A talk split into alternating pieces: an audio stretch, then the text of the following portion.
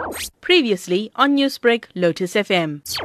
The drug related murders, the drive by shootings, it's quite scary. You know, it's like a wild, wild west here. And what is particularly scary for us as community is that the community might be caught up in this crossfire. And it can obviously be fatal. Somebody gets caught up in the crossfire and possibility of even them dying. It is very scary. We hope that justice is brought to the people concerned and we hope that this stop. We hope that this drug issue in Chatsworth is brought to a halt.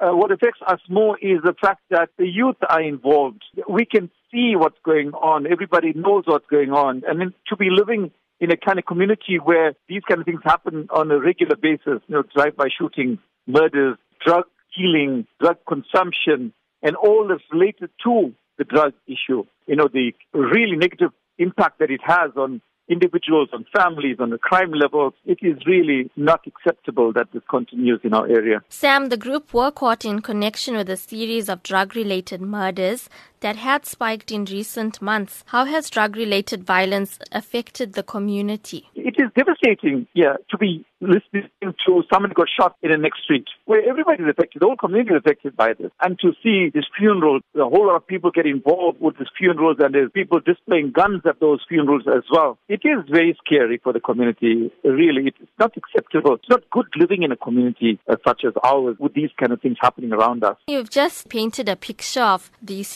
where guns are just openly used, shot into the air. In several interviews with Newsbreak, you've mentioned that conviction and sentencing is needed for such cases. Do you believe that convicting and sentencing these people is what is needed to eradicate the community of drugs? No, absolutely. You know, I'm working with this issue now for 15 years, and it's the same old, same old. We talk about it all the time. People get caught, but no conviction. The same people will be going in, coming out on bail, and then the files disappear and they continue operating. The community is still suffering this drug related issue. The consumption is ongoing. It's not declining. No matter what we do in educating the community, it is still there because of the availability of the drug. You'll find the consumption is just there. It just continues. Really, there's, there's like no consequences. If people can just deal, people deal. They are not afraid of being caught because there's no consequences. So we need to change that. We talked about it over and over again, and we'd like to see some action with regard to not just the arrest, but the actual conviction and closing down of the shop.